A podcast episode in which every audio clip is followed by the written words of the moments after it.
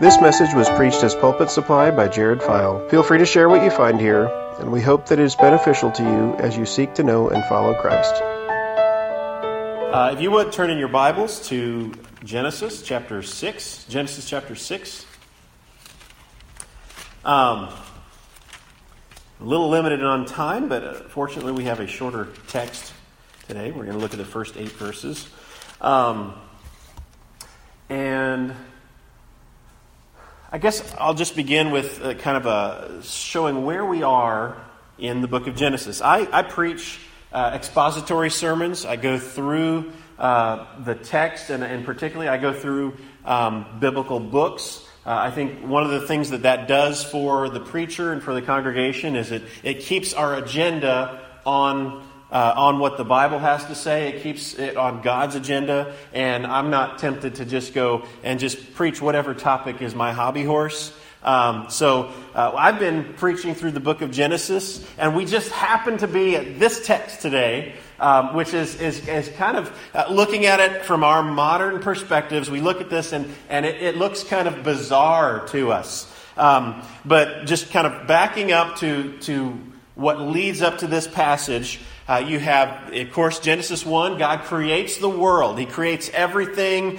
He speaks, and the, the earth and everything comes into existence. He speaks, and, and let there be light, and there is light. And, and he, he just speaks. He tells things what to do, and they just come into existence.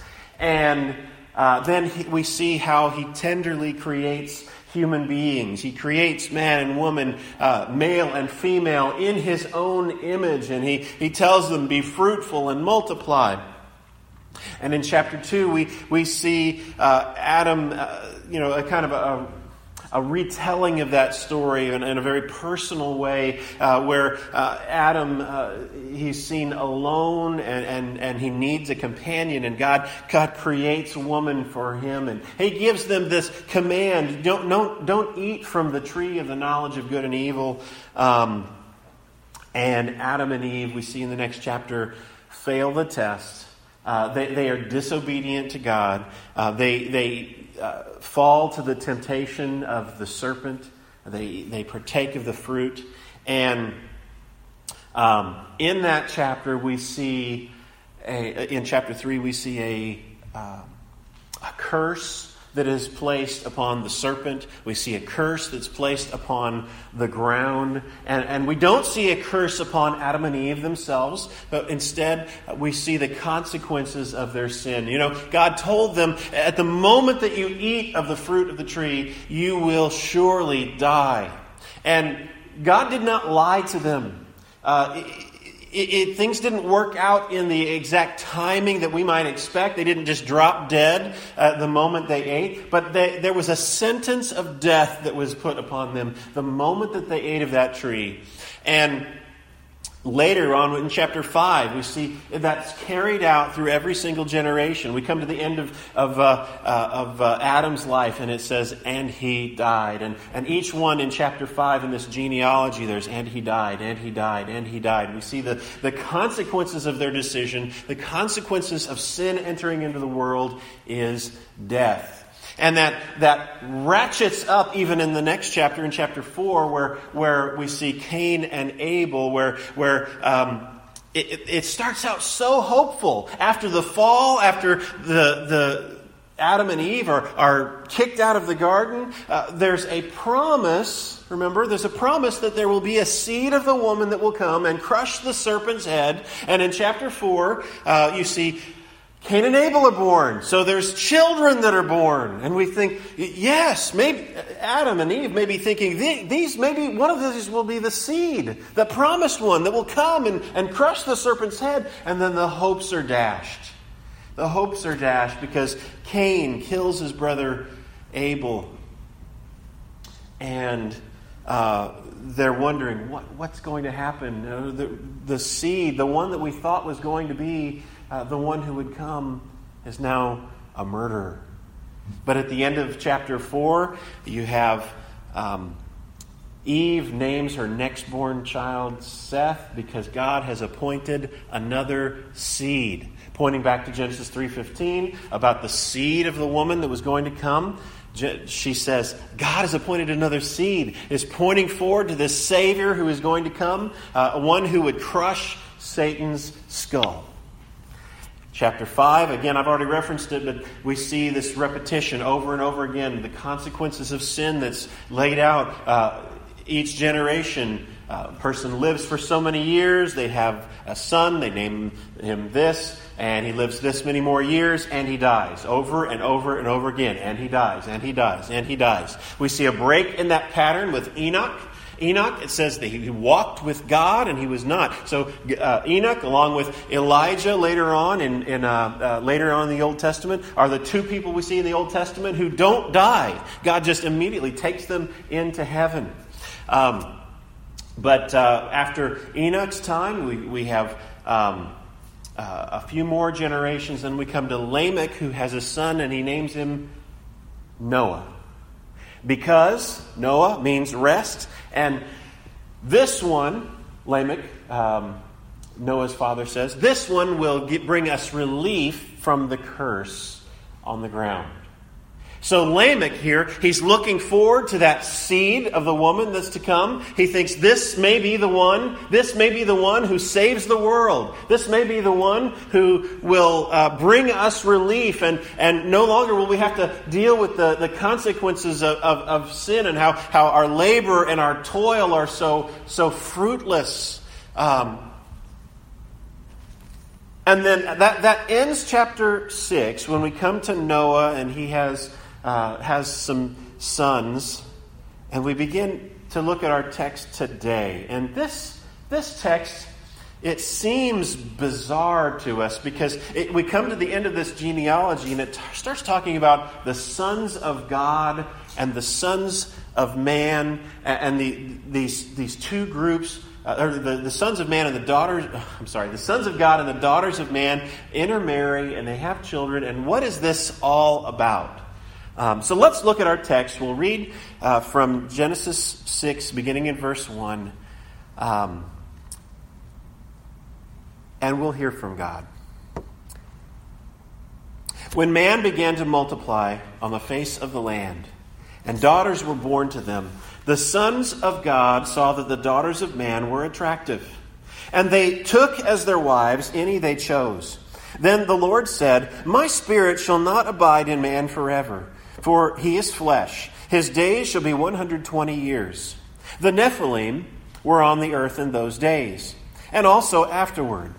When the sons of God came into the daughters of man, they bore children to them.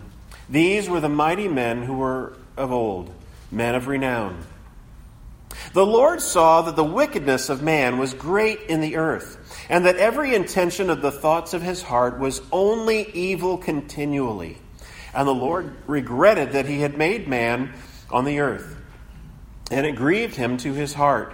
So the Lord said, I will blot out man, whom I have created, from the face of the land man and animals, and creeping things, and birds of the heavens, for I am sorry that I have made them. But Noah found favor in the eyes of the Lord. Let's pray. Father, we thank you for your word. Lord, it is inspired, inerrant, it is totally truthful. And Father, we sometimes we just don't understand everything, but we believe it because it is your word. Uh, because you are truthful in all the things that you have revealed to us. Father, uh, speak to us this morning. Help us to, to, to embrace um, what your word says and help us to be um, obedient and to learn uh, from what we uh, read in your word. In Jesus' name, amen.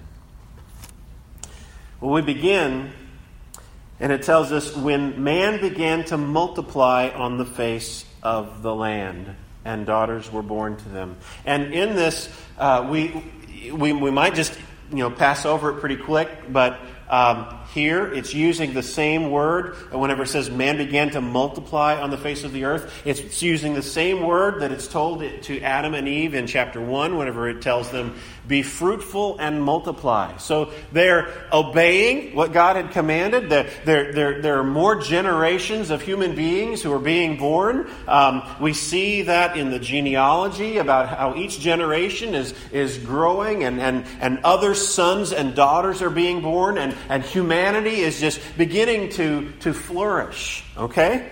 And when, and, and, it tells us when man began to multiply upon the land and daughters were born to them, the sons of God saw that the daughters of man were attractive, and they took as wives any they chose. Now, we have to step back here and ask the question who are the sons of God and the daughters of man? And now, this, again, this is a difficult question. This is a, uh, is a, it's maybe a controversial question. It's a, it's a question that, that many different interpretations have come, and it's really not one that we ought to be divisive about. Um, I think uh, we can be believers in God's Word and come to different positions about this. Uh, I'm, I'm going to advocate for what I, I think is probably uh, what I see as the most likely, but at the same time, I'm going to go ahead and share what one of the other interpretations is. Um, some have come here and seen the, the sons of God being the godly line of Seth and then the sons uh, or the daughters of man are, are the, the wicked line of Cain. And these, these two lines coming together and intermarrying uh, may, may have been a threat to, uh, to the, the, the seed promise and that, that, that, God saw this as a wicked thing, and so he, he, he decided to destroy the earth so that this could not uh, continue on. Um, now, uh, there are many who hold this position, and, and, I, wouldn't, I wouldn't put them down for this, but I, I, I think the, the, the, more ancient position, uh, the, the, a position that, that comes even uh, in, in, in, some of the writings of the old rabbis, uh, it, it, comes a long time before. And I think we see evidence in the New Testament that the New Testament authors held this position, is that the sons of God here are angelic beings. Now, this, whoa, this seems kind of bizarre to us. Uh, the idea that an, an, angelic beings came from uh, and, and, left uh, their proper domain, as Jude says, came down to earth and uh, intermarried with human women. I mean, this, this seems weird. this seems bizarre to us as modern people to think about that concept. Um, but here's the reasons why I actually think this is the the right. Oh, I'm getting too excited here. I think this is the right position. Um, first of all, the, the, the, the phrase, the sons of God, in the Old Testament only appears a few times, and every other time that we see the phrase the sons of God in the Old Testament, it, it refer, refers to angelic beings. We see it in um, the book of uh, Job, book of Job, early on in that first chapter, whenever uh, the sons of God come before God to, uh, to make their cases, and Satan was among them in that very first chapter of Job. Uh, if, if you're not familiar with it, go back and, and read that text. Um, also, another place in the book of Job refers to the sons of God and, and how they uh, sang for joy, I believe it was, whenever, whenever God created. And, and that being, you know, the human beings weren't created yet at the time, so the sons of God would have been the angelic hosts that were praising God whenever He created all of creation. Um, also, we've got um, Daniel. We've got the story of Shadrach, Meshach, and Abednego. And when, when they were thrown into the fiery furnace, we've got Nebuchadnezzar who looks down into the fiery furnace and he says, Didn't we just throw three guys in there? But there's a fourth man in the fire, and the, appearance of the fourth is like a son of the gods or, or the son of God. And uh, so we, we, we have uh, the idea there that this, this uh, son of God language is, is a heavenly being. Okay? Uh, whether that's uh, an Old Testament appearance of Christ or whether that's an angelic being, um, we can debate that. But. Um, but anyway, every place in the Old Testament that we see this phrase, the sons of God, it appears that that seems to be uh, talking about an angelic being. And then we come to the New Testament, and we have the passage that um, that, uh, that uh, Chad read from from Second Peter that talks about um, how God um, punished these angels who, who, who he holds he holds uh, under judgment, waiting for eternal fire. Okay, he, he, he holds them under punishment, along with uh, right right next to the, the idea he talks about uh, Noah and how he, he saved Noah out of the flood, and then he talks about um, the how he, God destroyed Sodom and Gomorrah and he saved Lot. And I think these are two pairs that go together. These angelic beings that talks about that God reserves for punishment in in uh, uh, Second Peter goes along with Noah. It's pointing to the same passage here, um, and, and, it's talking about what's going on right here. Also in um, the uh, Sodom and Gomorrah passage. Uh, the, there's the judgment upon Sodom and Gomorrah that goes along with the salvation of Lot out of, out of that. So, uh, for that reason, and also the book of Jude has a very similar use of, of this idea. It talks about um, angels who left their proper domain uh, and, and, committed sins. Uh, I think those things, I mean, what other story in the Old Testament that you can think of would be talking about angels who sin? Uh, there's not really a whole lot of other things that we can think of in the Old Testament other than this passage right here. Whenever the sons of God come down and intermarry with the daughters of man. Now, that's bizarre to us as modern people. That, that seems weird to us, but I, I think that's what, um, what the author, what Moses is communicating through this text, what God is communicating through this text. And the Lord says, after this happens, He says, the, um, My spirit shall not abide in man forever, for he is flesh. His days shall be 120 years. So um, we can see back in the chapter before, in Genesis chapter 5, there's the genealogy where it has these lengthy, lengthy lives. We've got uh, Methuselah, the oldest man who ever lived, to be 969 years old. We've got my namesake, Jared, who lived to be 962 years old. We've got uh, Adam, he lived, also lived to be over 900 years old. Um, all of these long, long, long lives. I think the youngest person in there uh, was Enoch, who was taken, uh, who, who, who, who never died, and, and he lived to be, I think, 100, 365. Uh, of all those, and, and here, because of the wickedness, because of the, uh, the, the um, uh, multiplication of evil within the hearts of man, God looks down and says, No longer are they going to be able to live that long. I'm going to put a limit. They're only going to live to 120 years. And even today, you know, if you, you find the oldest person on earth, I think a couple of years ago, I, I, saw a news story about these two ladies who were the oldest people living at the time, and they were both 116 years old. We're not going to get much older than 120.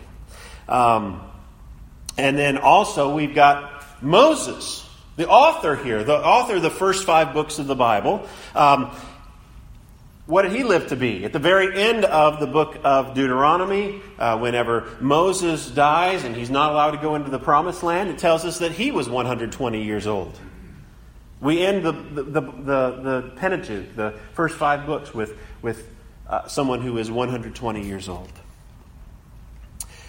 So, we have a multiplication of wickedness. Uh, God, God limits the lifespan of man, and then it tells us the Nephilim were on the earth in those days.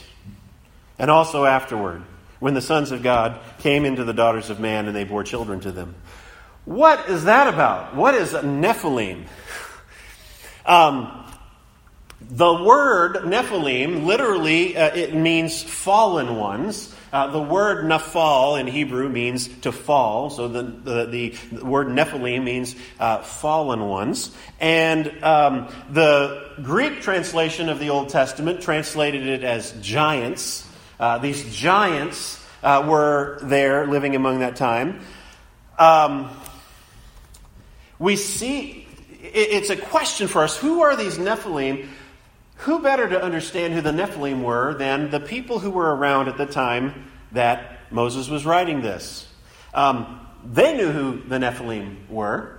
And we see in the Pentateuch, in this first five books of the Bible, uh, another reference to the Nephilim. In Numbers, cha- oh, I'm getting, it's already 20 minutes in. Uh, in. in. Numbers chapter 13, we see the Nephilim referenced again, and these Nephilim are. Um, the ones who are in the promised land. The, Moses sends uh, his, uh, the spies into the land to check out the land to see if they can take it. And we we know the, the, the, story. Ten of the spies, they were frightened. They didn't, they didn't think they could take it. And they said, The Nephilim are there.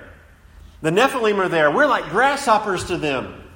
Which probably the idea of why, why the, uh, the, the Old Testament translators of, of the Greek Old Testament uh, since it's only used in a couple of places, called them giants. because the Nephilim, they're the ones who were grasshoppers in their size. Um, so, what is Moses doing here? We can get the idea that the Nephilim may have been the children that were produced from this union between um, a, uh, the angelic beings and human women. Um, I'm going to go with a, a, an understanding that's different from that. Uh, I, will give, I'll give credit to one of, one of the people that I had uh, uh, class with whenever I was studying in seminary, uh, Peter Gentry. He, gave, he gives this interpretation. He says that when he looks at the phrase, and also afterward, he, and he looked at all the places in the Bible whenever this phrase is used. Uh, the, what he comes to the conclusion is that what that what, it's not saying also after the flood, also after these times, but it's saying um, at the time when these sons of God came and intermarried with human women, at, the, at that time, they were already around. These Nephilim, they were already around, and they were also there after the time that um, this occurred with the sons of God coming and intermarrying among the, uh, the daughters of men.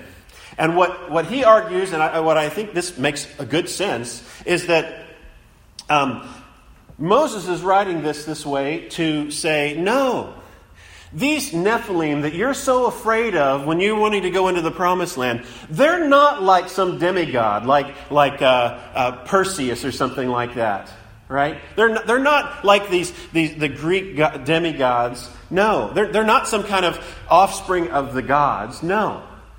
They're just, they, they were around before this happened, and they were also around after it happened.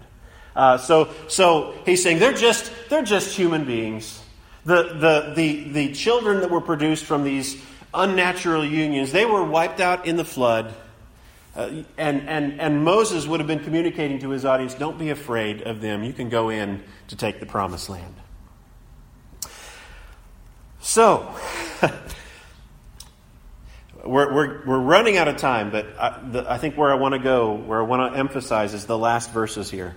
So the Lord saw that the wickedness of man was great upon the earth and that every intention of the thoughts of his heart was only evil continually. And the Lord regretted that he had made man upon the earth, and it grieved him to his heart. So the Lord said, I will blot out man from whom I have created from the face of the land, man and animals and creeping things and birds of the heavens, for I am sorry that I have made them. What we see from Genesis 3 onward is just a multiplication of sin, a multiplication of wickedness. So, where you get to the t- time of, of Genesis chapter 6, and you've got strange and bizarre things happening, pointing out the wickedness of the people, and you also have, have this comment that, the, every intention of the thoughts of the hearts of, of man was only evil continually all the time, day and night, from morning until they went to bed. Every day, it was always just evil. Thinking of what can I do next? What ways can I sin now? I feel like this is going to fall off. um, and uh, God looks down on that and he decides it's time for me to bring judgment. It's time to bring a flood and destroy the whole world. The text tells us God said, I'm sorry that I have even made man. Um, I'm just falling all over this thing. it didn't happen that way the first time. Um, this can, I don't have time to deal with this really, but it's not saying that God changes his mind. It's not saying that you know something happened that that that uh, caught God by surprise and, and he, he somehow changed his mind. No, uh, but I, I think what it does emphasize is that God really truly hurt to see what had happened, and, and he decides, I'm going to bring judgment now. What we can see from that is just like the time of Noah, just like the times here, our hearts, human hearts, are full of wickedness. The reformers said that, you know, our, our hearts are idol factories. We're always, we're trying to, to find something to worship other than the one true and living God. Apart from His grace, we would be just like them, thinking only evil all the time. And there is a judgment that is coming. Jesus will come again. The first time that he came, he came uh, to save humanity. He came as the fulfillment of that promise from Genesis 3 that one day a, serpent, uh, the, a, a seed of the woman would come and crush the serpent's head. He died upon the cross and defeated Satan. Oh, death, where is your victory? He just keeps falling. Uh, and uh, when.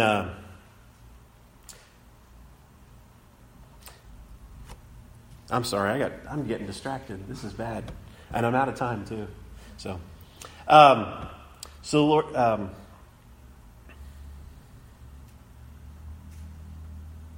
so judgment is coming.